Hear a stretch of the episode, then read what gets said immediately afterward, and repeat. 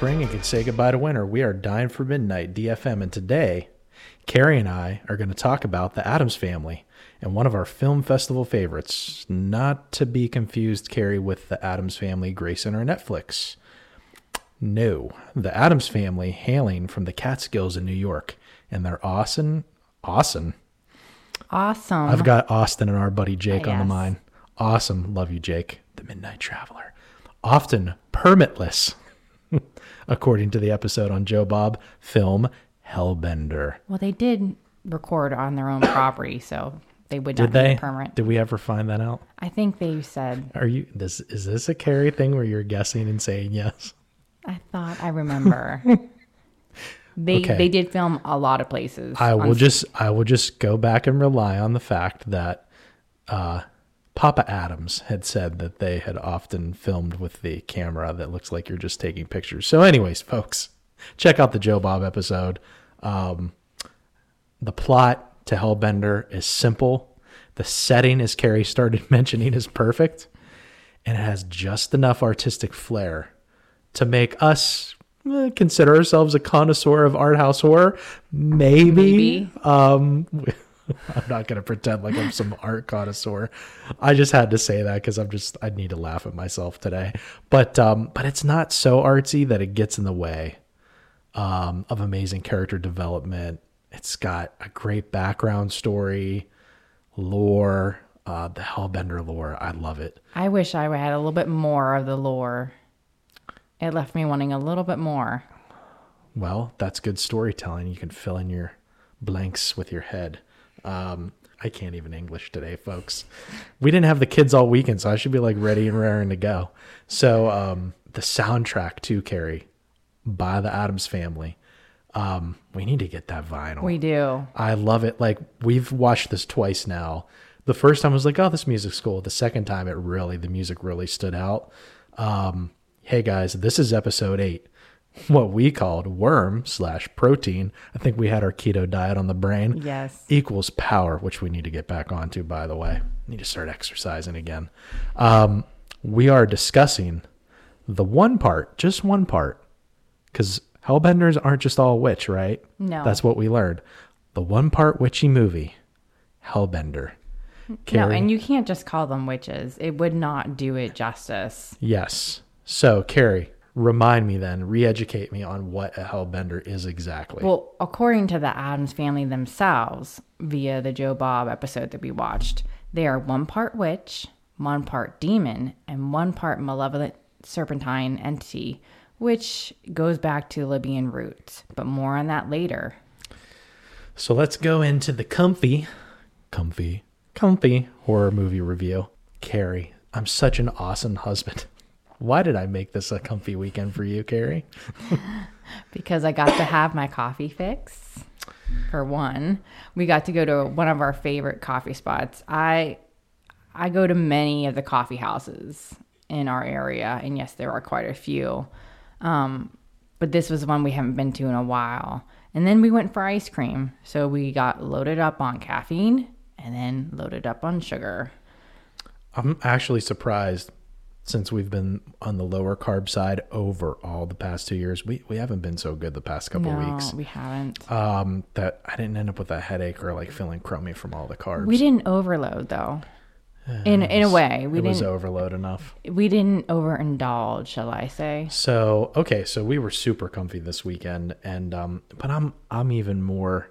I'm feeling good about having the kids back. It's like a couple days, and then it feels weird for me.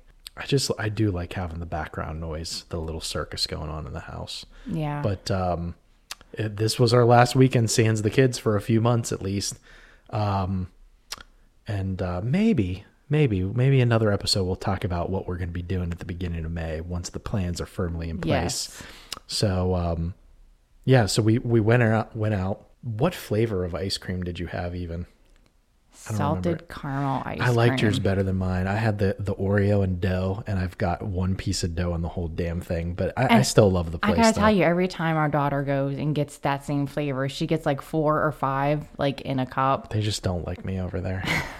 I think you get some bad luck with I some do. of that stuff. That's why I should have stuck with the uh, Irish coffee uh, or was it? Yeah, Irish Yeah, co- Irish- the Irish coffee Yeah. ice cream would have been the best. Anyways, yeah, we uh we came home.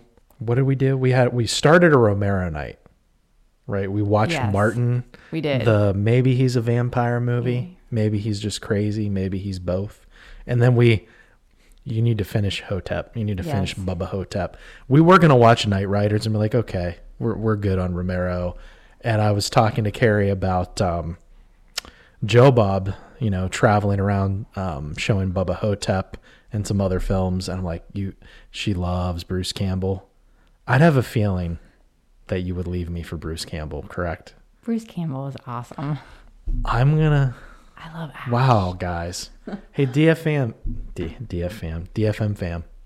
Do you notice how she kind of like had a non-reaction there? Um, it's deafening. Would would she leave me for Bruce Campbell? Let's do a poll. I I would leave me for Bruce Campbell. Um, that's why I had to introduce you to Bubba Ho-Tep because I knew like you would love that movie. But um, yeah. So you had the ice cream. Um, what did you eat? So I finally got one of their cinnamon rolls, which I've seen on pictures. It lo- always looks amazing, and I'm never there early enough. You saw them on pictures.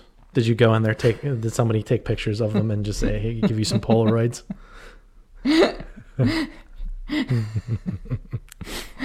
you saw it on Facebook. Yes. Oh, okay, I was just checking. Yes. Thought maybe you had like a a deja brew stalker. No. I Go in there, report back to me with pictures. No, but I do check them out to see what they have. And I've always wanted to have their cinnamon rolls that look amazing, and I finally got to. It was so good. Super hot coffee too. Yeah, it was it was really good. And I know that they've switched ownership recently. I think they're doing a really good job. They're sticking with the same recipes and everything that they had, so it's not really much of a change. The problem with going to this Deja Brew coffee shop is that there's five bajillion things, and they've even got a gluten free side. Yes, which is amazing. But every time I go there, I see all these cakes like or carrot cake. I could eat carrot cake every day of the week. But they had a German chocolate cake. Oh, I haven't had German chocolate cake in at least a decade plus. But uh, I had to go with the apple fritter coffee cake. I've got to go with the apple flavor. And if you all get to know me, um, everybody's like, especially come October, the pumpkin spice, pumpkin this and that. I, while I like some of that, I got to go with apple flavor. And one of these days, we're going to make it to the Biglerville Apple Festival. We are. We just have so much stuff going on in October that some somehow that always gets cut out of our plans. So um, now that you've heard all of our coffee shop and baked treats preferences, let's get back on Hellbender and the background specifically on Hellbender. Um, The cast and crew. This is an easy one to to get through.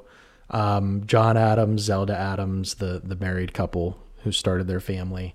Um, guys, che- again, check out the Joe Bob episode to learn more about them and their background. But uh, it, it's funny. To- yeah, Toby Poser. Toby Poser, can't forget him, written Yes. by the Zelda family, including Toby Poser, produced by Toby Poser.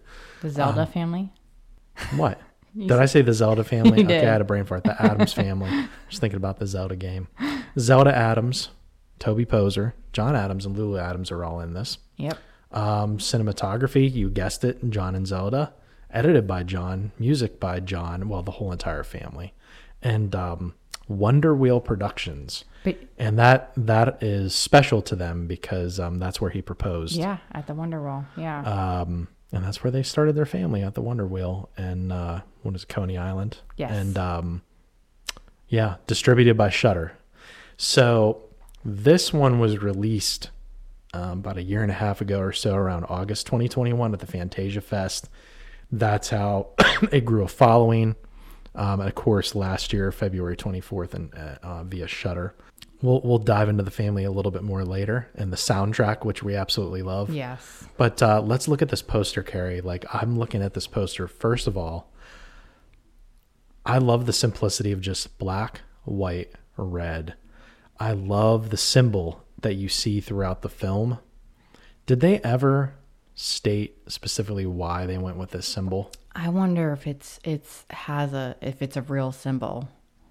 I'm I'm sure they did their research. Yeah. Um, immediately I can't help but like I think of the symbol in Blair Witch whenever I look at that. That it's kind of this one's got a lot more lore and backstory Yes. around it and development around it throughout the film. The character development is amazing in this. And I, I love the uh, the crown um, on her head. You know what's interesting? The picture of her stops at her mouth. And then it almost looks like when it, it's got the text below it an Adams Family film. Oh yeah, Like it opens up wide. yes, And it's almost like, hey, you know, there's more to this hellbender than her just being a witch. yes. But uh, the the tagline "Growing up is hell," I'd say that could just about sum it up for a lot of us. I was just gonna say that could go for everyone. Um, this is this is a coming of age film between mother and daughter, and uh, I know you're going to um, dive into that dynamic a little bit more later. Um, so, given the nature of this film, we're going to do a little quick change up just for this episode. We're going to expand on favorite moments, including dialogue, death and effects, and then favorite song from the soundtrack. Um, this isn't a film, guys. I'm sure a lot of you have already watched it, where there's, you know, it's like a slasher film with a group of friends, and there's like, you know, eight different people that you could choose from. Very much uh, an intimate film with maybe six characters max, Max. and 90% of the time it's two, mother and daughter Yes, Um, the duo. the duo. So let's let's start off with favorite scenes and dialogue, Carrie. Okay, so my favorite scene was, you know, when the mother and daughter are walking in the woods and she just found out that she has this power. Um, she's just starting to understand the origin and their powers, and very powerful scene where the mother makes this daisy flower and you can see you know there's a lot of light to her magic she tries to stay you know out of the shadows basically. And the daughter's creation it just vanishes into the ground. Um, the mom's like holy shit you know? The daughter has no limits to her powers. And really you know the mother is very protective. It's it's light. Um, she is a very loving mother. Um, but there's just certain things she won't do. She won't go there because well she grew up that way and how her mother raised her she did terrible things and she regretted them. So she just won't go back there. Um, you know she often talks about restraining the powers because they are inherently dark. She creates special diets so that they can't use their powers so so much and that the daughter is basically having a double schooling. She's getting the information from the mom and then she's getting the information from the book Can you expand on that feeling? Because like you're coming at this from the mother daughter angle. Yes. I've got a completely different view on this just because of like the whole daddy daughter thing. And oh, by the way, it's not lost on me that there is no dad in this film. And I know you know the reason why there is no dad in this film. And Mm-hmm. I know it very overtly um, tells you why. I guess you could say it alludes to it. Are we 100% certain that's how she was born? With with 100% yes certainty. she said Okay. she says that they Okay. yes We'll we'll get to it later. Yes. Okay, so tell me about because I look at this and you hate it when I call you helicopter mom. and I, I don't believe that you are in comparison to some other people I'm a mama that we bear. know. You're a mama bear. Yeah, when it gets bear. to there you've got you've got a lot of leeway, but you've got red lines not to cross. Um, what about like because I some of this let's take it let's forget that this is like a, a supernatural witch slash hellbender film.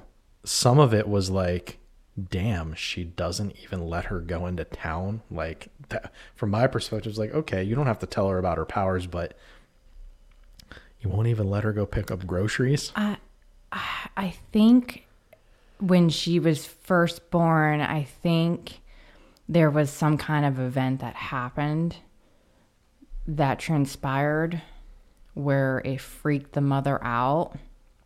And so she thought she was doing the right thing in protecting the daughter from being hunted down and the daughter from other people that she could possibly harm because she even tells her you're dangerous she reminds her of her mom She does. So this is Which like is this like a skip like yes, they're all hellbenders, but the darkness cannot be restrained as easily every other generation is what I'm getting with this movie. Well, yeah, and she said her mother did terrible, terrible things, and she suffered from it, the things that she was forced to do. I did I agree with you on your favorite scene there. Um her reaction when whenever her creation vanishes into the ground. That that's a good one. Um I'm going to expand on this scene and in, effects as well, but talking about mine here. Um my overall favorite scene is when she makes it past the door and puts her hand on the black book. Did it actually show the the inside of the black book at all? No, uh, I think there was a brief moment where it did that, like it flipped open like the Necronomicon, a little bit, but it I didn't. told I told you. See, she's still thinking about Bruce Campbell, guys. I knew it. I knew it. but it it sh- it shut it real quickly, and so it's mostly they can read just via the Next, she's gonna find a way where this is connected to the Evil Dead franchise. no, it's not. You were hoping for that though, in the recesses of your mind. Um. Anyways, yeah. So she puts she puts her hand on the book, and sh- this is like an aha moment for Izzy. Um, I also really have to add um, that any scene with her and her mom jamming was a great way to break up the film and explore their mother daughter relationship. Um, I thought that not just that within the story itself, but they did a good job featuring their full range of their creativity in this Yeah. movie. Like, as soon as you hear like Adams did this, so and so Adams did that, and then it's like okay, you see it, and not just the camera work and the drone work, and but you're hearing it in the soundtrack too. Mm-hmm. Um, Papa Adams, I'm just gonna keep calling him Papa Adams, which their their makeup on their face was so cool. It was I like know. tribal makeup or something. I was wondering what kind of paint they used. the black and red, like down across the forehead and The white. Um, are we're gonna have to look more into them because I, I'd like to know. Cause the, episode mentioned it being tribal makeup. So is that is in their blood? I don't know. Seeing if I could stare at you if you were, if I was gonna pull out this idea, this memory that makes you laugh every single time. Okay, so you I'm want glad. me to I'm glad. I'm glad just by looking at you, you know what I'm what know. I'm wanting you to reference. Yes. So when we first met in college, This was we were sitting down, and I know Jake. If you're listening, the Midnight Traveler. This was at IUP, circa 2003. I was just meeting your grandmother 2003 for the first then. time. I think it might even be your parents for the first time. It might have been all of them all Yeah. at once. You got bombarded. With, I did. Anyways, uh, at Culpeppers, Yes. awesome wings, dollar for lunch. wings. We had lunch there, a late lunch. we were sitting down and we were talking. It was a good time. Everybody was enjoying themselves. We were. T- I don't know how we got talking about ethnicity. It was it was just my grandfather not being around anymore. yeah. It, we just got talking about ethnicities for some reason, and I don't know how. But and I Probably brought, they were just meeting you and wondering like, oh, Kay said you weren't Italian, but you Yes. look Italian. and a lot of people say that, but I'm not Italian. Nope. Not at all. Everybody wants to be Italian, which is a terrible, I do not movie. recommend that movie. we were forced to watch. my my oldest sibling is banned from picking movies on double date night. Banned. So, anyways, go ahead. Sorry, the uh, So the topic talking about came my would be ancestry. Yes. and I and you said I said, "Oh, you mean like you're part I'm part Cherokee, Cherokee. or it, or so I thought. this was this was a terrible twenty year joke played on me. your mom almost spit out her drink at lunch." My grandfather Norman was a prankster. And Gigi even was like having a hard time from stifling her laugh. So where I grew up in New Castle, Pennsylvania, in Shenango Township, uh, there is plenty of instances, even the word Shenango in a lot of the district schools, Mohawk, you know, there was the Wampum area near us, the Monog- of course the Monongahela. There's Yeah. all those tribal.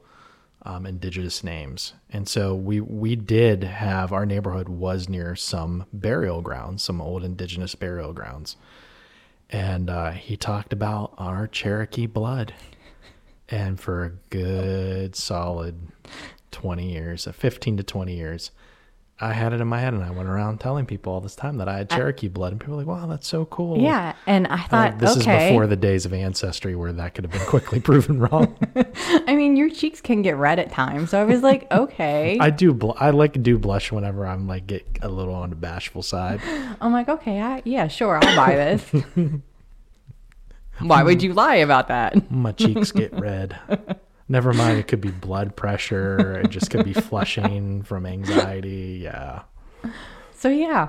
Otherwise, if I had not brought that up, you would have gone your entire life thinking that.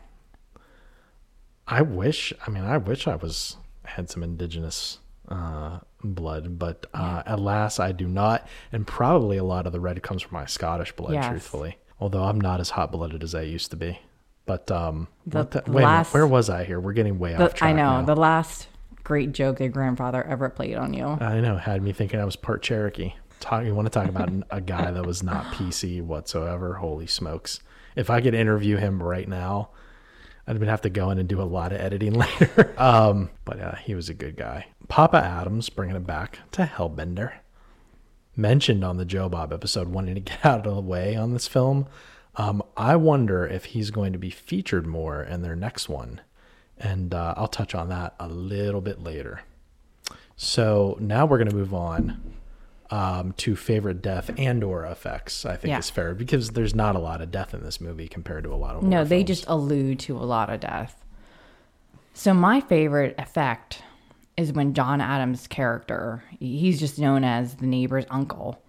He approaches her as this lost hitchhiker looking for directions. And you can tell that this guy with his phone, he's trying to figure out how to get closer to her.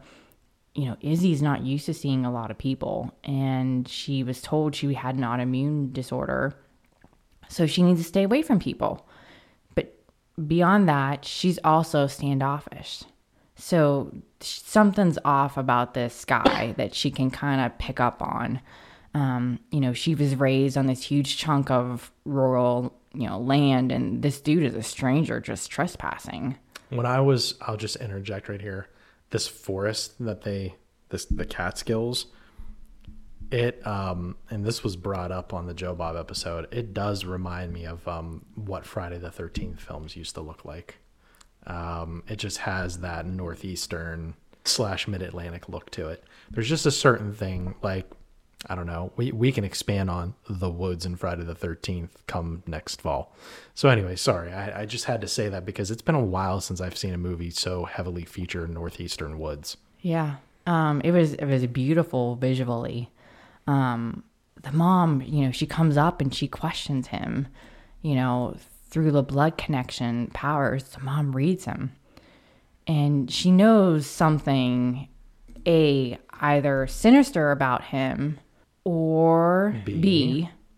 You know, he mentioned that, he, you know, to Izzy that he came across this weird symbol. The one Perha- on the poster. yeah, perhaps he knew something too much and she was making sure he couldn't find out anymore.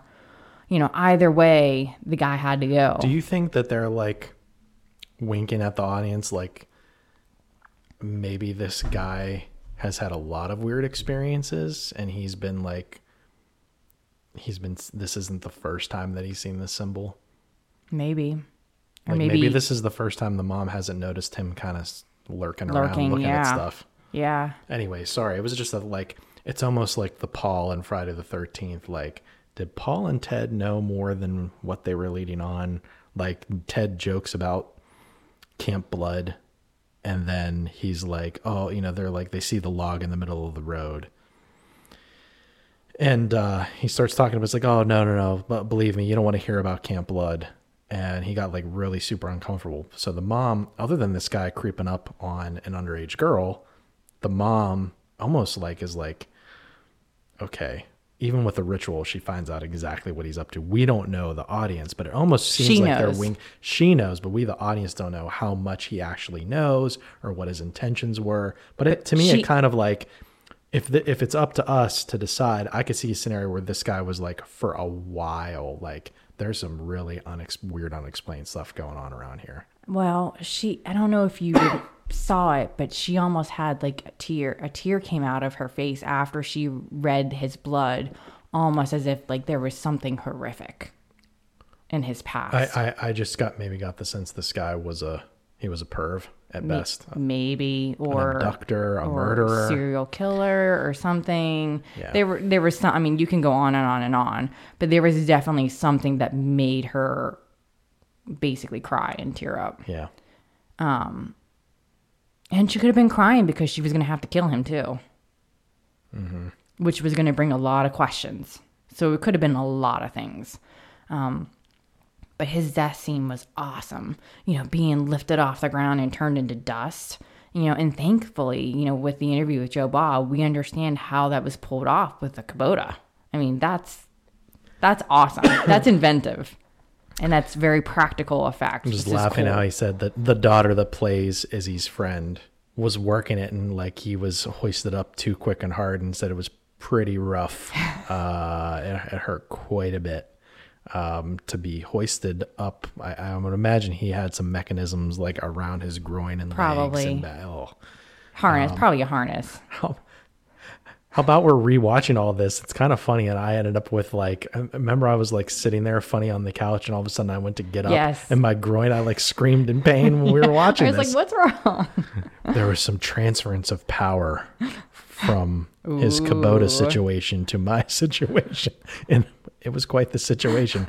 It's a bitch getting old, because like I swear to you, five years ago that wouldn't have even happened to me. No, it wouldn't. Um, it is time for a new couch though. That thing is like turning into a death trap. Thank you, Pumpkin, our dog, our poodle, for tearing the living crud out of that couch. Um, I can't even call it a couch anymore. It's just like a lump of wooden frame and She material. like tore out stuffing and made a divot. go. She made a divot just so she could lay in it. Yeah, she's like a little freaking groundhog.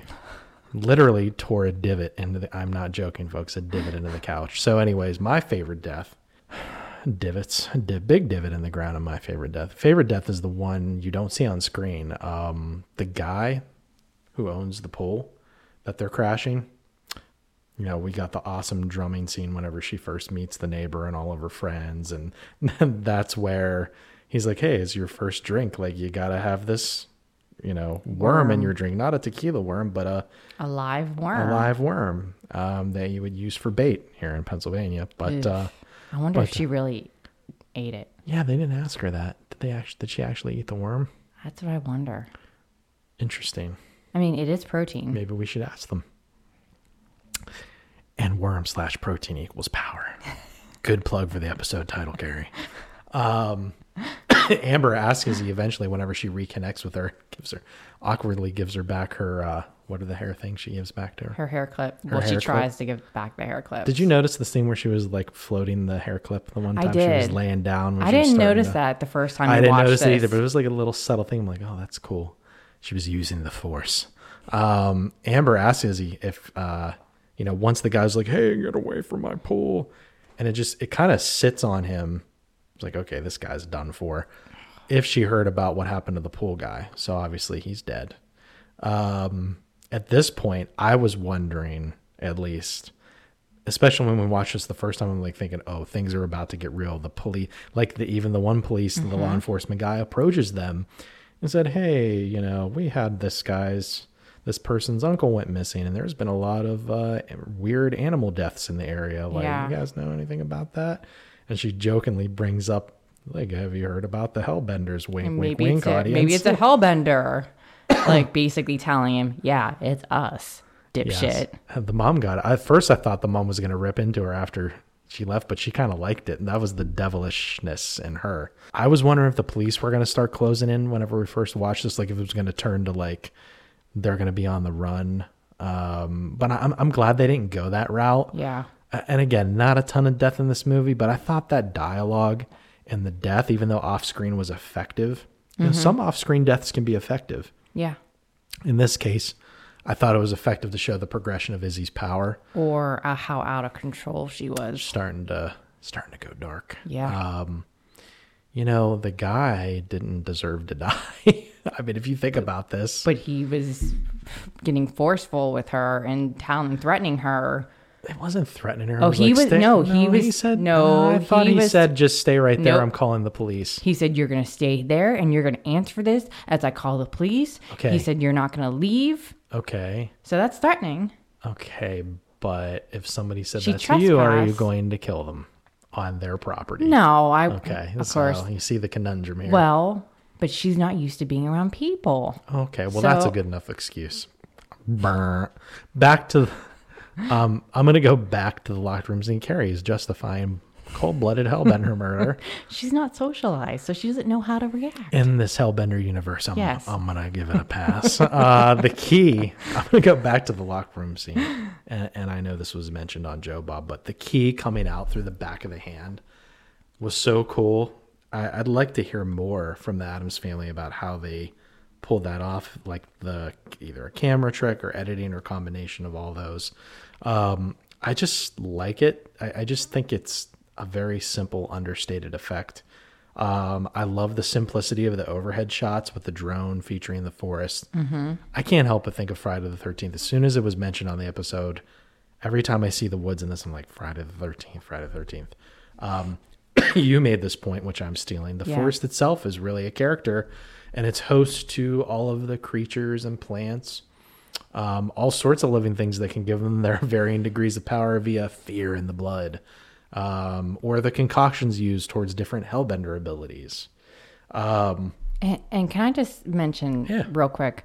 This Sure. just shows you how, you know, women as a whole can get very protective in certain situations.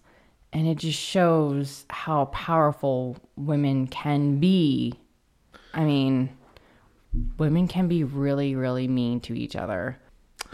It exists probably from about third grade on, as we're finding out this year with both of our kids. But, um, anyways, as if I haven't had enough discussion about that. I'm not going to discuss that. I I know that, but you just it, it, I mean it's right under the surface for us. So um, Yes, it, it, it, it hits home. I, I'll tell you what, if I'm hiking through the woods alone, first of all, which I would never be doing, that right there is sus. Don't So sus, mom. stop. Mom, that's sus. If I hear that word, I don't know how many more It's times. a it's a little sus that you're so mad about the word sus. say um, the entire word. Suspicious. But look at look at that. I didn't have to. You knew what I was talking about without me having to waste breath on that. Only because one time I Extra asked the kid when the kids first started saying it, I said, "What does that mean? Tell me. What does that mean?"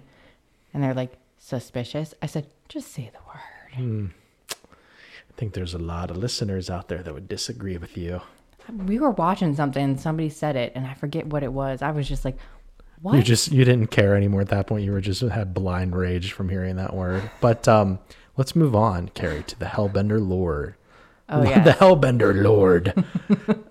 there is no Lord. there might be maybe in the prequel or the sequel, but um, let's talk about the Serpentine, Libyan, Yeah, and Greek mythology history behind this idea that the Adams family had. Based- not the Zelda family. not the, Zen- the Adams family. The Adams family.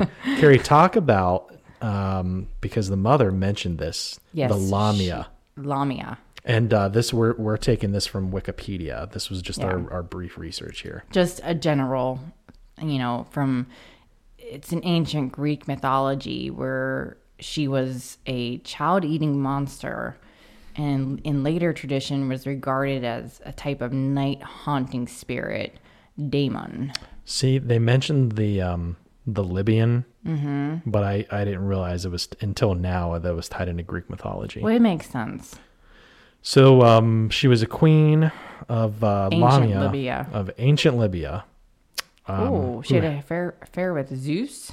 Yeah, there's this whole thing where Zeus's wife Hera robbed Lamia of her children. So Lamia was like, "God damn bitch, I'm gonna get back and you start eating your chi- eating kids."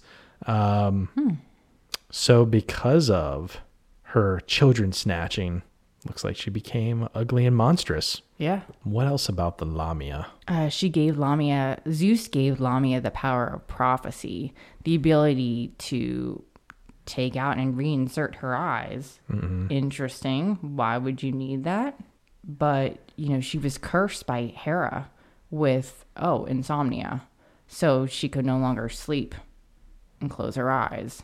So she was a forced to obsess over her lost children. Any mother who has lost children, you would be haunted by that for sure. Without getting too technical into mythology and archaeology and whatnot, um, the one thing that stood out to me that in previous centuries, Lamia was used in Greece as a boogeyman of sorts to frighten children into obedience. Um, similar in the way that uh, parents, families in uh, Latin America, Portugal, Spain used um, the coco to frighten their children. Oh, interesting. And my grandmother Wasn't that featured in The Outsider?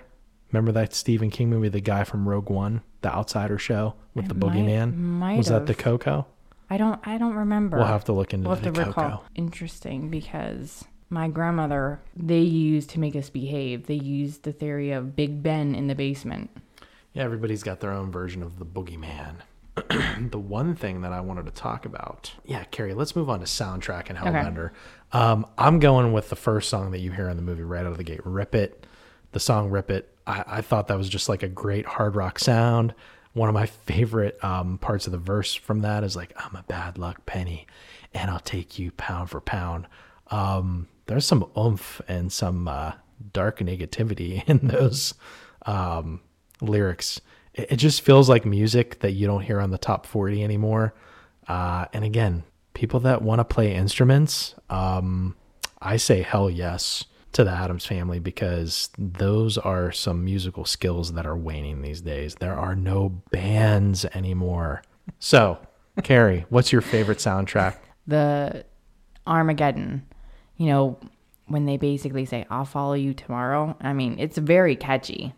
I love the drum sequences. It's very heavy on drum solos. Um, Don't, don't, don't you dare start singing.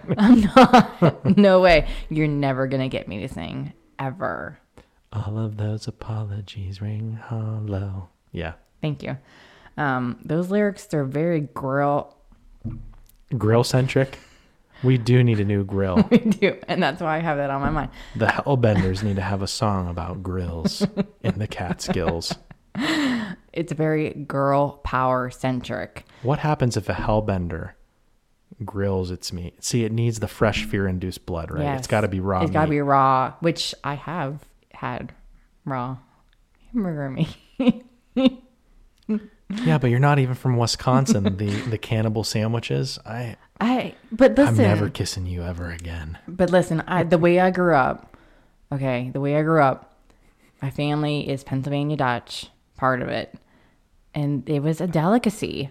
There's out there somewhere. There's people that are Pennsylvania Dutch that are not from Johnstown, Pennsylvania. That'll say, "I um, never had raw meat in my entire life." What the hell are you talking about, Johnstown?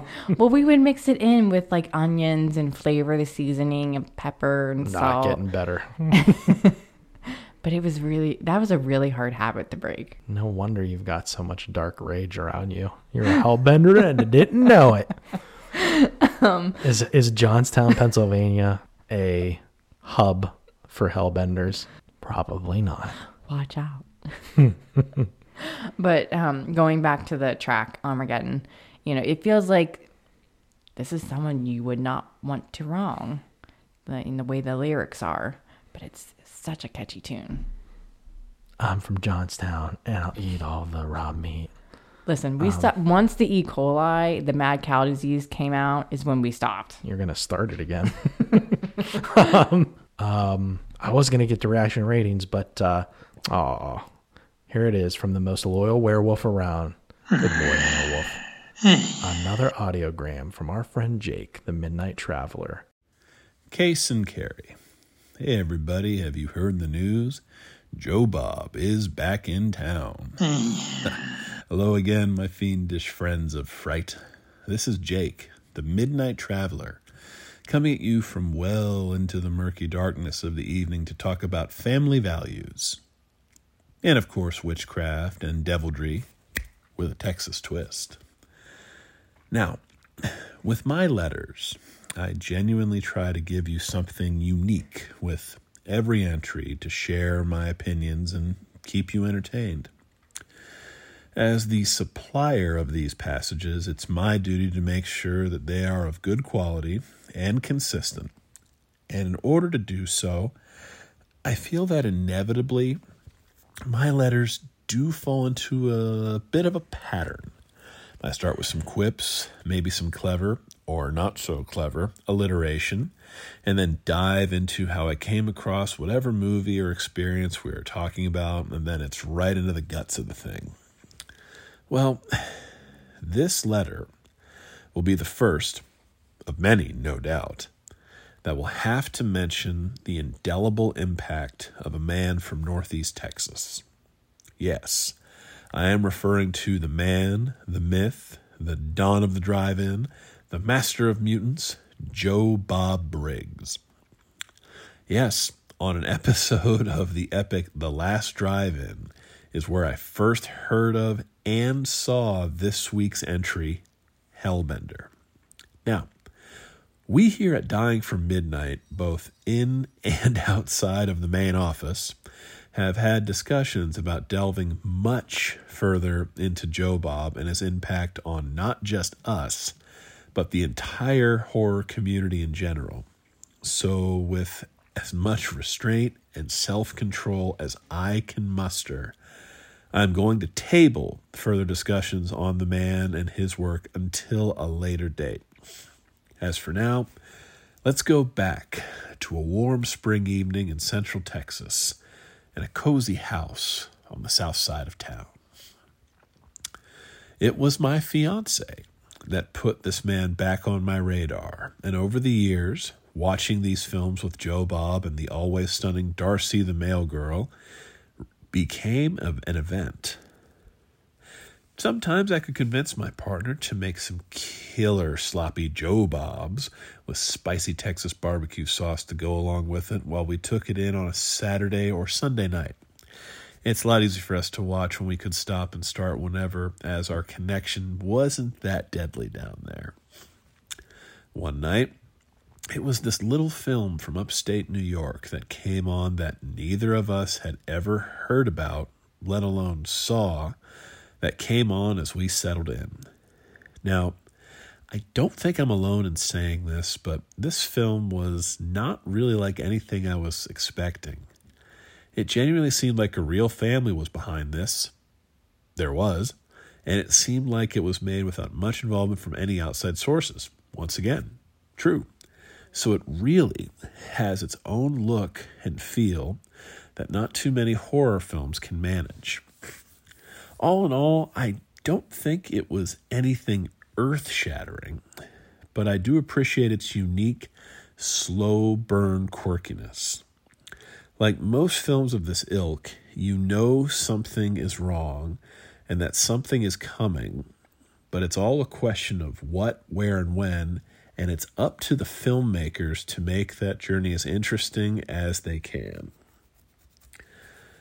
I feel that overall, the Adams family, yeah, was successful in making a solid film about the dangers of witchcraft and secrets. In a way, it kind of hits on that whole generational trauma theme that seems to be very popular in cinema these days, especially in what of Disney, like, you know, Moana, Coco, Encanto, and Frozen, just to name a few off the top of my head where the young are hidden from the secrets of the past with sometimes disastrous consequences. I gotta say that the production design on this film was pretty impressive for being so low budget. Like I really like the little touches they make here and there, like uh, the face paint that's on Mom and Izzy's faces when they sport the musical numbers. I thought it was very well done. But to me, this is a unique film and a run of the mill film at the same time that may or may not be worth your time. I could understand how this one could be polarizing, and I can find as many flaws with it as I can strengths. But that aside, it is well made, and if you want something to cleanse the palate in terms of your quote unquote usual horror, then this is a pretty decent one to take in. I think that about wraps it up for me here tonight, my friends. This film has given me a lot to think about. Could I live in the woods like a hermit? Could I give up 98% of human contact to keep my loved ones safe? Could I eat only sticks and fungus to literally avoid Satan? Hmm. Let me finish this Italian jalapeno cheddar sausage hoagie and get back to you on that. See you next midnight, Jake. Ah, thanks, Jake. We miss you, buddy. Hope you're doing okay all the ways out there on the perimeter, on the edges of the mysterious, I don't know, fifth, sixth dimension. I don't know what dimension he's in right now. But um, back to the reactions and ratings. I am giving Hellbender a three out of five flamethrowers. It's a fun flick with unique lore, good acting, um, and a very entertaining mother daughter dynamic. It's a film that I wish probably would have been maybe about 10 to 15 minutes longer. Um, I would have liked to have watched Izzy interacting with some people in town um, after she learns um, about her powers or expands them to see exactly which way she's going to go. I mean, there she's dark, and I have to agree with Joe Bob that a darker ending would have been fun.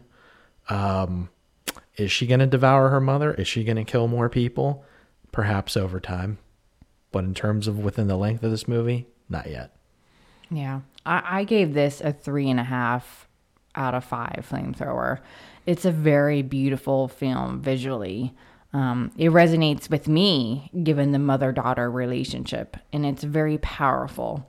You know, with mothers and daughters, there's always a power struggle. Um, who's in control?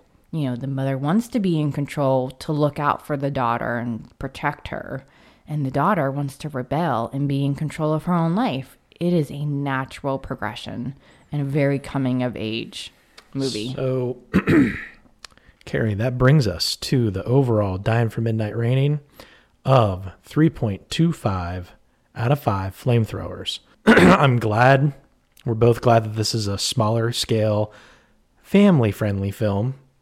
Um, it's a, I think that a big studio would have ruined this film. yeah, I agree. Um, I think we can all agree that the horror gems belong to the creative. Um, it doesn't have to be perfect, but it has to be unique. Hellbender has just got its own unique lore. Movies like Hellbender take chances, they get you thinking. The average moviegoer who wants to see Scream 6, and then that's the only time that they're heading back, you know, they're going to the theater for horror, might not necessarily be seeking out these independent films. And I'm sure a lot of them are too. I'm sure a lot of them are like us. They, they want a little bit of everything. We like a wide variety of horror. Yeah. Um, I think I think a lot of people do. I think it's a great gateway film. I said it's a great family friendly film. I think if you want to introduce the younger crowd to horror, I think this is dark enough, but not overly gory or violent. Yes. It's and it, again, it's just from lay, my layman's point of view, it's just artsy enough. I think to give you a flavor of independent films, of film festival films, to kind of dip your toe into something different. In terms of something different in a horror, I think if you're, you know, it's like, oh, I'm really into the the horror franchises, and I'm into, you know, the the screams, you know, all the big ones, Friday the Thirteenth, and I mean, everybody, you know, everybody knows a- the franchise. A, lot of yeah, a lot of parents will introduce their kids to horror via the franchises because they've, especially in our generation, they, and Generation X and whatnot, they've they've watched it so much they know exactly where to. Nope, don't look at that, or oh, fast eyes, forward, yep. cover your eyes. That's funny how it's changed over time for us with them because there's things that I let them see now that I wouldn't even a year ago. Although they're still not allowed to see any. They're not watching Terrifier anytime Yeah. soon. Oh, oh, hell no. um, So I, I would say things like this. We, we need to do a whole episode or maybe a whole month on gateway horror films. Yeah. Um, what's something that we can show the next crop of younger generations? Well, they still can't get their own ticket to the R rated theater yet that we can share with them at home. Guys, that brings us to intermission time. I hope everybody liked Hellbender as much as we did. I, I, I cannot wait. Oh, that brings me to I know what I was going to do. I want to bring up the Adams family, and I want to bring up specifically what their next movie was. That's what I forgot to bring up. Okay. There is a new one coming out by the Adams family called Where the Devil Roams. And it traces a family of murderous sideshow performers as it travels around the world on the Dying Carnival circuit. Ooh. Check it out on IMDb. Again, John, Zelda, Toby, they're all directing. Um, they're all in it. I can't wait to see this. Yeah, and they they come back from they come from a very creative family. I mean, Toby Poser was in theater, and John was a, a model, and now I think Zelda is modeling too. So very creative family. There's another one that um, that he's in that that John Adams is spe- excuse me specifically and called the Dead Place. That that's coming up. A troubled high school senior reading from IMDb. A troubled high school senior, Isaac suffers from visions of malevolent spirits whose hauntings intensify. Amidst an onslaught of bullying and familial tragedy, pushing him to discover a capacity for violence he never knew he possessed. Uh, interesting. So yeah, I, I had to throw those out there, guys. Now it is intermission time. Thanks again to Karl Casey at White Bat Audio for the intro track "Dead by Dawn." Up next is Horror, etc., where you can find the second segment on our fully extended episodes via Patreon, Apple, or Spotify. You can take our RSS or all around town to any of your favorite podcast platforms. Shout out to Linda, a Monster Hunter Patreon, and shout out to Jared M. Myers fan. That's his username on Instagram. For an awesome subject, he posted about Jason and was wondering when Jason became a zombie throughout the Friday the 13th franchise. He mentions part six in his post, and uh, he and I, excuse me, the male wolf, had a lovely exchange. Carrie, at what point in the Friday the 13th franchise do you think Jason, I'm just bringing it back to Friday the 13th again. What point do you think Jason was undead? And uh, by the way, again, we've got plenty of Friday the 13th episodes coming in I October. would have to say after the third movie. so you think at the beginning of final chapter? Yeah. Oh, I'm so happy to know we're on the same page. That's what I told him. Ooh. I was like, hey, you got to look at his grayish skin. Yeah. You got to look at the gnarly blackish fingernails. And the fact that Chris at the end of three gives him an axe to the head. That's what I mean. You, And now he's how can coming you back. survive that? I've always thought, even since part two, Paul tells that campfire story. The curse of Crystal Lake brings Jason back alive. He drowns. Don't ask me how the hell his mom and him miss each other. Yeah, all, the, all those times, how could he not run up to his mom and be like, Mom, I'm alive? Because he has a splintered mind. or is he alive? There is no, well, That could be a debate. we'll save that for October. Next, guys, if you want to stick around for our fully extended episodes, in segment two, this episode for horror, etc., we're talking campfire stories, aka the witchy women of Pennsylvania. Carrie and I have a couple of uh, stories and personalities that were shared with us over our childhood. Yeah. We'll dive into a little bit of that later Places we visited. places we visited, stories we've been told. Um, one, you have a story about something called the Lost Children of the Alleghenies. Yes, in Bedford County. Okay, and I have one about Mary Black from New Castle, Pennsylvania, aka Bloody Mary. Is it the Bloody Mary? It's up for debate. But anyways, love you guys. Talk to you later. What is it? Say, What is it? hey, why it's Buttercup. Popcorn and sweet cream butter, too hot popcorn. Mix it up, wrap it up, Buttercup is born. It's delicious. So nutritious. It's a taste delight. It's so munchy, crisp and crunchy. you'll enjoy each bite. Eat butter drenched Buttercup popcorn at its best. Served in a king size cup. It beats all the rest. Show starts in nine minutes. Here's a new taste treat. The corn dog. Plump, juicy wieners are dipped in a thick, golden southern style corn batter that seals in all their freshness and flavor. If you like hot dogs, you'll love corn dogs. Everybody does. Try a corn dog with your favorite beverage. At the refreshment corner now. Corn dogs. Okay, gang, we are back for segment two, horror, etc., where we are talking campfire stories specifically the witchy women of Pennsylvania. And Carrie, you are going to lead off Yes. and tell me a little bit about why this thought came in your head. Tell me, tell me the first time you were told about the lost children of the Alleghenies. Well, my parents were teachers. So How old were you? I was probably about seven ish, somewhere around then. Um, we used to go over to Bedford County for apples a lot, and there was a lot to do over there. So it could have been one of those times where we went for apples and we decided to stop and and see. You know, my parents were educators, so my dad was fascinated with history. So he probably wanted to check it out. So we went and we drove down this road that was barely passable. So before you go any further, I'm just going to ask: Did somebody tell? Do you know how he learned of it, and where where are you going in the story right now? Where is your dad taking you again? Well, it was all of us. It was my mom, So my you dad, were in Bedford picking apples, and it was it was fall time. Mm-hmm. Um, either late September, early October. My dad often he liked to make detours. I, it's like dads with that generation. You think you're just going for one thing, and then they find a way to tack on.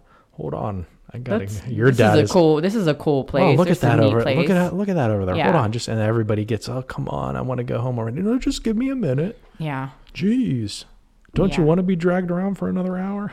I don't know what possessed them to want to visit You know what? place. As a kid, it's annoying, but now as an adult, I would like. I would. I, I Yeah. wouldn't have gotten as annoyed at my parents as I did. I would have been like, yeah, let's go check this place out. but that wasn't on the agenda for the day. Mm-hmm. So you know, Your dad was trying to be spontaneous and have some fun, yeah, just like I probably would be now, right? probably, Yeah. See, full circle moment. yeah. So back to the So lost back, children. back to the lost children of the Allegheny. Yes, Bedford County.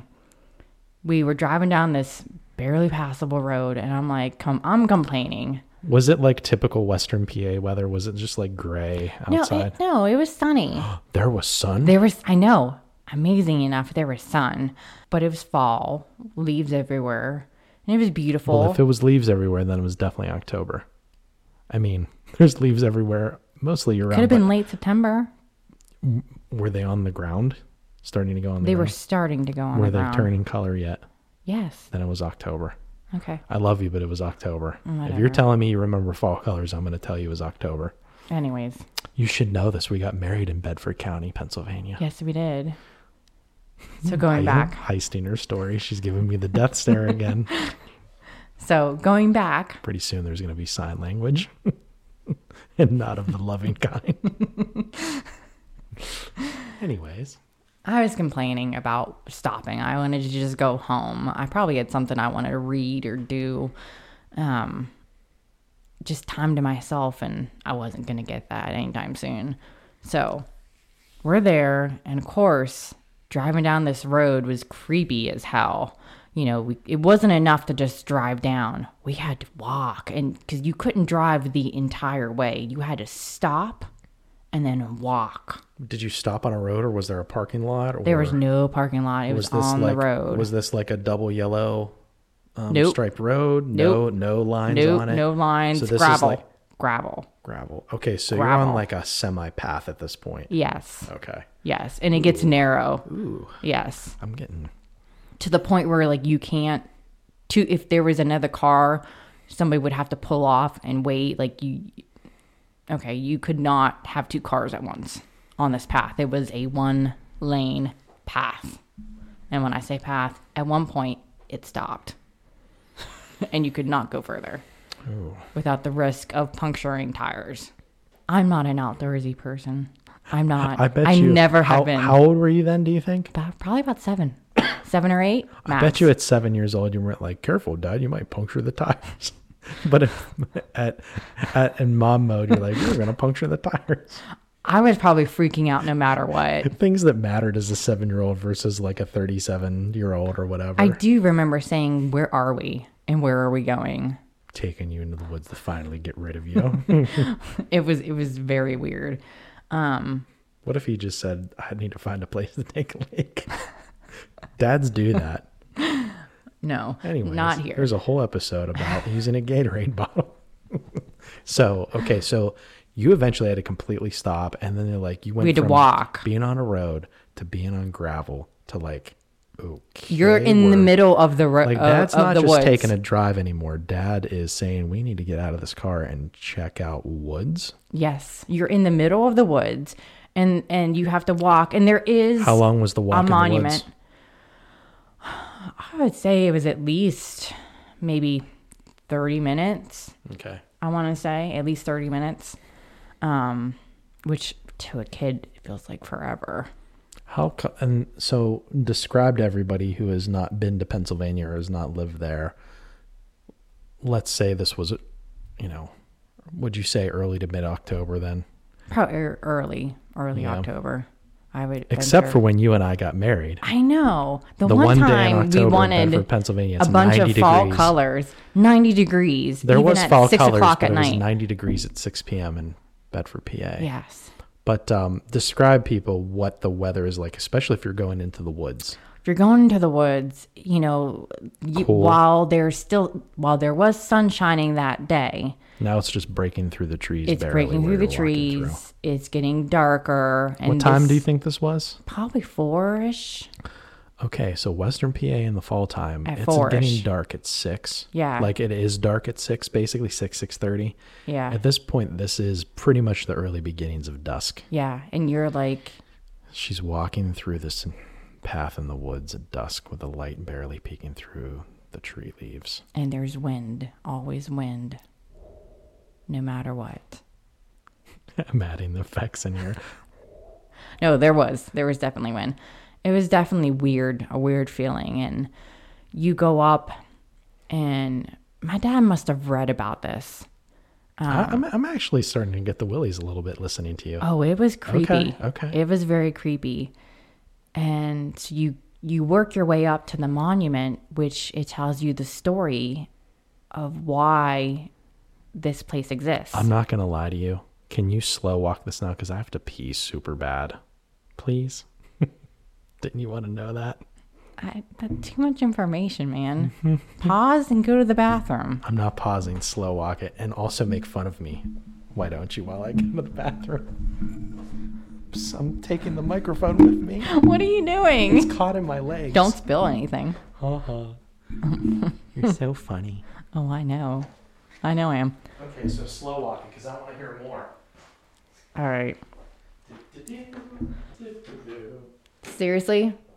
Anyways, back to it.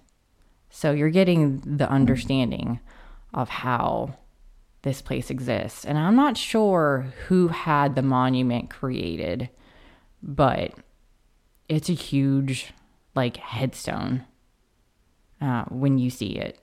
And it's got the story and the names written on.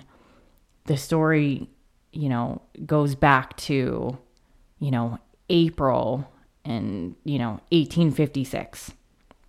You know, there's a farm in Claysburg. Um, you know, with Pennsylvania, traditionally in this area, there were probably a lot of farms. Um, and there is still, till this day, quite a few farms in, in Bedford County till this day. Um, very rich land and very beautiful. But um, I'm to back. Aren't you so lucky that I'm back? yes, and I did slow walk it. Thank you. You're welcome. So, Telling them about the farms of Bedford County.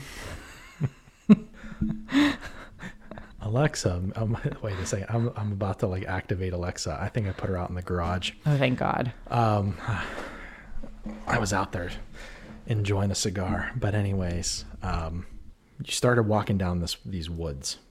Yeah, and I was telling them about this monument is basically a big headstone with the story and Yeah. the names written on it. These two boys, named George and Joseph, they were seven and five at the time. So to me, I'm like at that age, seven, right about that age, and I'm thinking like, Jesus, why why are my parents bringing me here? Like that this is creepy. Like I don't want to be here. They apparently took off in the woods to follow their father, probably while he was hunting, I'm assuming. Um, the boys, they lost him and they couldn't find him. And so they panicked. And as it got darker, it became impossible to see. And this is back 1856. Okay? You know, there wasn't light unless you, you know, somehow managed to have, you know, a torch, basically. So they became separated and they were missing. So apparently there was a creek nearby and that the kids could not pass it to go over safely because it was flooding. This area tends to flood very often. I mean, my goodness, where I grew up, there's been three floods, major disaster floods we're talking about. One including the last one, my mom was pregnant with my sister. So, lot lot of death and disaster with floods. Um, you know, the boys they had to stay on the one side of the creek that they weren't familiar with, and apparently the search for them lasted for o- over two weeks. So the and there was a lot of community went out and searched for them, and they could not find them at all. Well, they apparently they even went to the local witch to try to help find them. Ooh, so is this like a good witch? Apparently, Well, of course, that's I mean, there's the whole good versus helping. evil, but even the the Hellbender movie we just reviewed, I mean, it's it's not necessarily good or evil. It's just whatever their nature is. Yeah. Okay, so they went to the local witch. Do you have a name for the local witch or no? I do not, but I have the name of a local farmer who also helped Ooh, search, okay. named Jacob Dibert. Okay. He lived dozens miles away. He woke up from a strange dream in the middle of the night. Um, and in the dream, he was searching in the woods and he came across a child's shoe before coming to the stream and ravine. And a fallen tree had allowed him to cross the other side, where he found George and Joseph under the roots of a tree. That's wild. He dreamed about where to find them. And then he went and found them. he was like, I mean, he kept the dream to himself at first, what do they call it? Like soul walking or whatever? I don't know. I don't what it's know. Called, but man, that's crazy. but he only told his wife. You know, the dream kept haunting him. He kept having these feelings and he had the dream, you know, repeatedly. It wasn't just a one off dream. He repeatedly had this same dream. And every time, you know, it haunted him. He eventually told his brother in law, you know, who thought he knew the place that Jake was seeing in his dreams. Hmm. So this family, you know, they set out to go searching. And eventually, they found the dead deer that led to the child's shoe, that led to the tree to cross the ravine.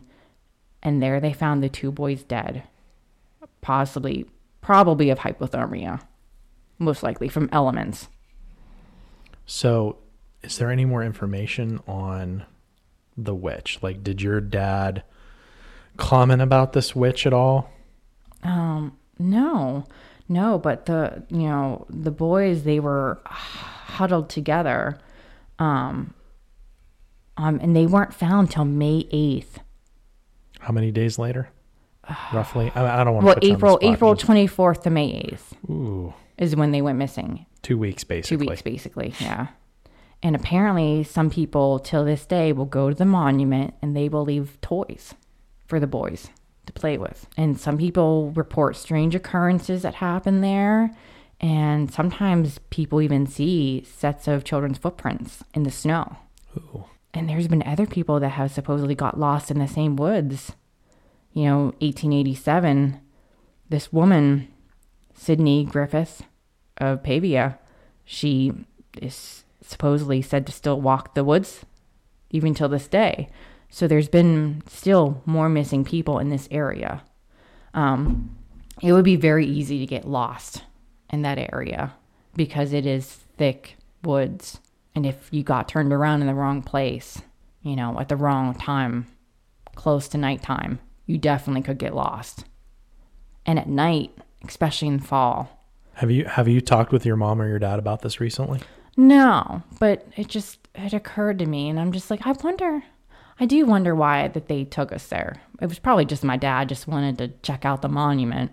He read about it probably, Interesting. Huh. Um but I felt very creeped out the entire time. The entire time, I was creeped out. I did not want to be there. As soon as we got out of the car, and it wasn't just because I can hear your son flipping out right now if we did the same thing. It, wasn't just because I didn't want to be there. It was like I had a really bad feeling there's about the place. yeah there's just sometimes well i mean if you know what you're getting into already you're filling your head with like all these you know your imagination is starting to run wild but um did any of your friends growing up like say that they went there too do you remember talking about that at I don't all? remember even talking about it any further, other than we went there. I think I think there was kind of more more of a moral of the story was always look out for your family. Always, you know, remind yourself to you only got one family. And at any point in any time, you could lose each other. that concludes carrie's story on lost children of the alleghenies thank you carrie um and i bet you your dad has some johnstown stories as well Oh, I'm sure. I'm going to move on to something that the overall subject is very familiar to just about everybody. Plus, it's been made popular through a lot of different movies. And um, I'm thinking particularly, and I don't know why this one pops up into my head, but there's uh, my favorite. It's funny because when found footage first came out, I was like, meh. But it, it's actually grown on me over time. This one in particular has grown on me, and I think it it doesn't get the love that I think it deserves. But that's just like my opinion, man. I'm thinking of the scene where in Paranormal Activity 3, the um, guy, the husband, the dad, who has um, the two daughters, you know, it's set in the 80s, and he's a cameraman. He, he like videos weddings, he's a videographer. He's he's the he's the boyfriend. He's the boyfriend. He's the boyfriend. He's not the me. father. Yeah, thank you for correcting me. I I knew it was not just like the traditional whatever, but um, the his his assistant is filming inside of the bathroom with the one girl, and like they do the Bloody Mary thing, and anyways, that is the subject. Um, but I'm going specifically with a version of Bloody Mary. Her name would be Mary Black. And again, I am from New Castle, Pennsylvania. And my experience, excuse me, with Mary Black is very much like everybody else's experience. Um, only there is a slight twist on Mary Black version of Bloody Mary. Um, my experience with the idea of Bloody Mary is like everyone else's. Excuse me. I was at a sleepover in about seventh grade and won't use names or anything like that. But um, we did the whole, it had to have been 1 or 2 a.m., up late, probably playing video games. I remember we were like playing flashlight tag outside. Eating junk food. eating actually yeah a lot of junk food. Uh, i remember we had pizza all that good sleepover stuff. We did not watch a horror movie that night. So i don't even know why. Oh no i take that back. We did watch a horror movie that night. We watched first we watched above the rim which is a great basketball movie. And then we watched tales from the hood which you mm. need to watch that still i think. That's Yeah. a that's a great that's a great anthology horror movie. And that's probably why this took the turn that it did this night. And everybody was into like wwf wrestling at that point. I even like dipped my toe in it for like a good year that year. I even think like my one neighbor, the only other neighbor girl besides my sister, her brothers were big into Wrestling, and yeah so so I was even exposed at that point. Yeah, there there was like a you know 1997 or 98 like there was like the height of WWF arguably where you just it didn't matter even if you weren't a fan you were going to hear about it. Especially that was still the days of pay-per-view and playing for Oh, like yeah. anyways. So, um, Pain. what? Never mind.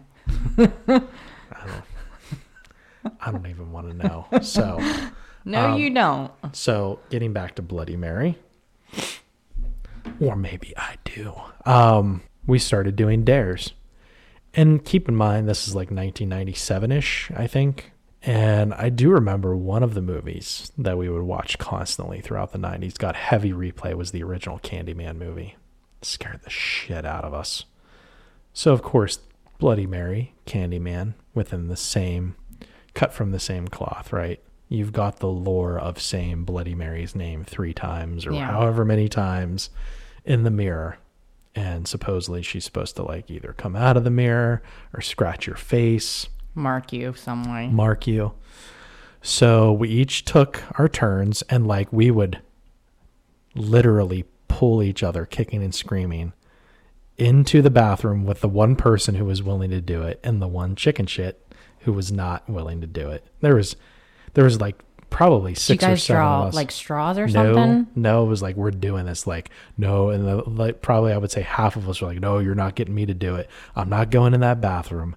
You're not locking me in here with you while you say Bloody Mary in the mirror three times with the lights completely off. So two guys who I will just say had the same first name.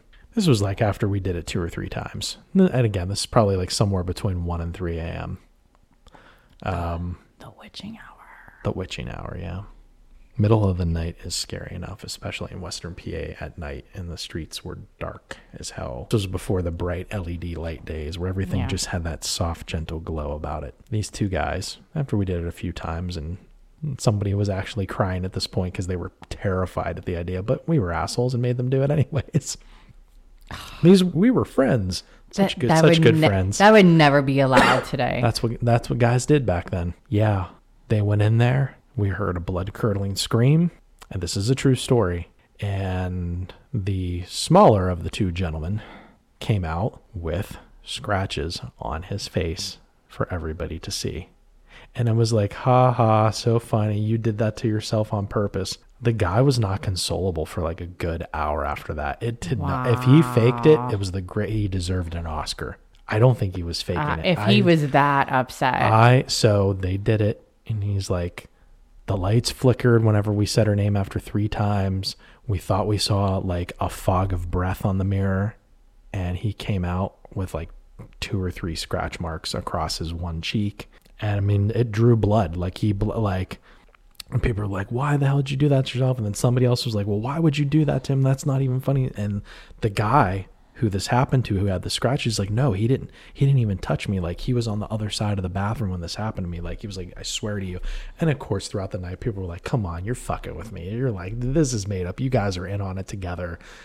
Do I think that they embellished. embellished? Do I think their imaginations run wild? Um, of course they do, because we're 13 year olds at a sleepover. he could have even scratched it on something out like sharp. No, no, no, no, no, No? This was clearly nail marks. Mm. And he either did it himself, the other guy did it to him, they were in on it together, or something did happen.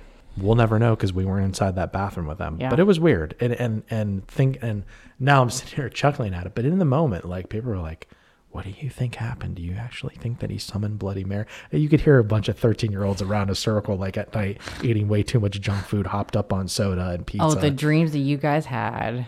Oh, we didn't sleep. Yeah. we didn't sleep. Uh, the next couple days at home, when I had to do chores, I wanted to sleep. but I paid for it later. That's like the 13 year old hangover is too much sugar, salt, caffeine, and Not crap enough food. sleep. Not enough sleep. That's the hangover for for youngins. But anyways, I'm gonna take that thought of Bloody Mary that everybody is, pardon me, familiar with, and I'm gonna tell you about one specific Mary, Mary Black, and I want to specifically pull from a neighboring town, Ellwood City. Um, Isn't that where we used to catch the bus? um, the, uh, Ellwood City was fairly far from there. Uh, whenever we had our internships in Pittsburgh, the EllwoodCity.org staff from an article about eight years ago already, October 30th, 2015. The headline is from 2012 Mary Black, fact, fiction, or both. Mary Black uh, is this, and I'm just paraphrasing this article, and I'll interweave some of my personal experiences with this particular Mary. Um, was supposedly a witch in Lawrence County, Pennsylvania, right on the line with Eastern Ohio, the Youngstown, Boardman, Poland area. Supposedly a witch during the 1800s. Since the 50s, people had been making up stories about specifically a guy named Harry the Hermit, who was like a local hobo of sorts, spinning tales about all these different characters and creatures in New Castle. Um, my dad, I think somebody in my family has met this Harry the Hermit. He used to tell stories, but this this Mary Black was a real person.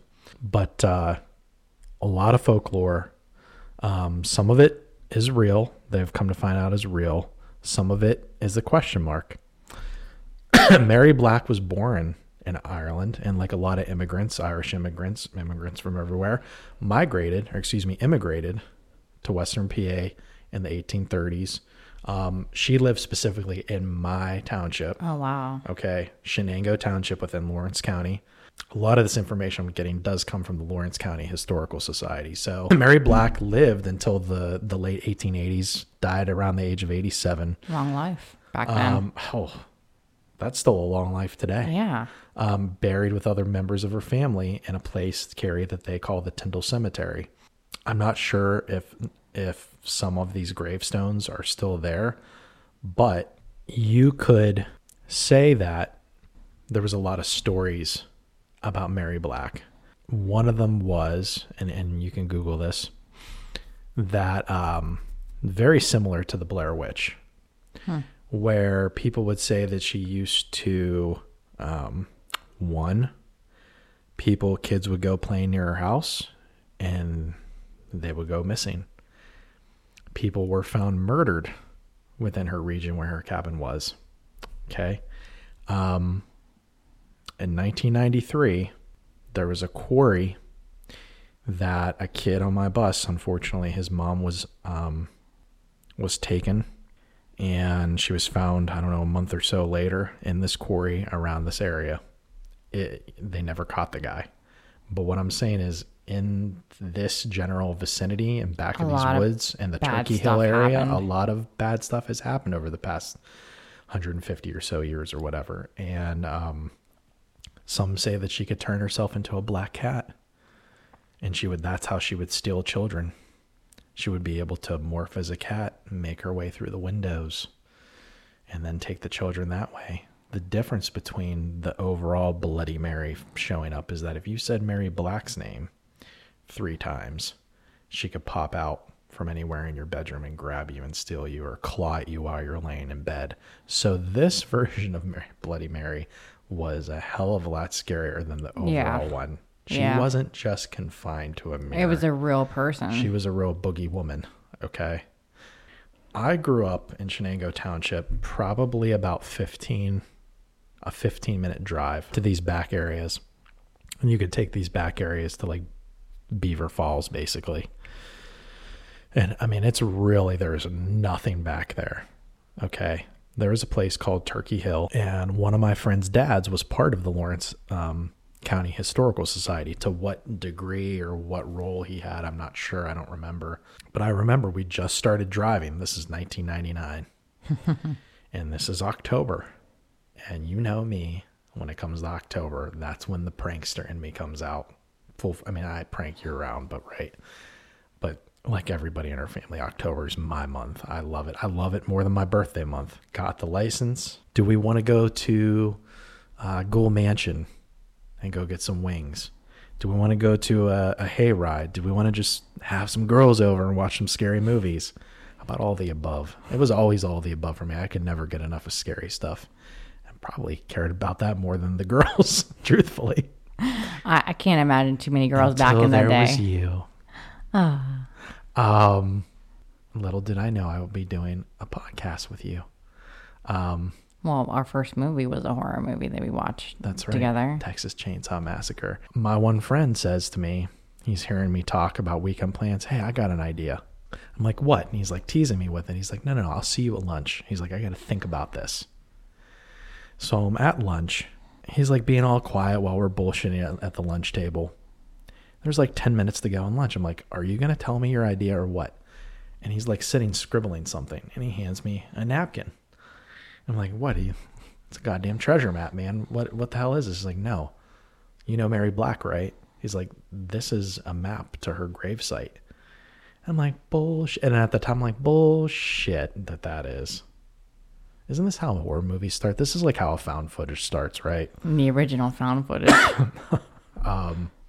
What? Um, I. Put a bunch of headlamps on with the camera. Yeah. Uh, oh yeah, you you've got the Deadstream line of thinking going on. I love Deadstream. So um, Evil Dead meets found footage. That's what Deadstream is. But uh, so we're at lunch. Shows me this map. He's like, "Hey, you know how my dad's a part of the Lawrence County Historical Society?" He's like, "I swear to you, this is the map about how when you get to the Turkey Hill Road, this is where you need to park. This is the path that you need to take. Here are the little landmarks that you're going to see along your way to the Tyndall Cemetery." And I had no, this is er, still early internet days. There was no just going up. Like, you would still have to go to the library Yeah. or go to the Historical Society itself. So, being as lazy as we were, I was like, no, we're not going to the library. We're not going to the store. Historical Society. Hey, so and so, ask your dad uh, about Bloody Mary. Have him show us the map. Like, because I think you're bullshitting me right now go over his house. He had the general directions right. Like he was a little bit off on some of the landmarks, but he was being genuine. Like he wasn't trying to bullshit. And his dad was like, no, no, this is, if you go here, and I'm not going to get into details about how to get there because I don't want anybody Yeah. else trying to go there.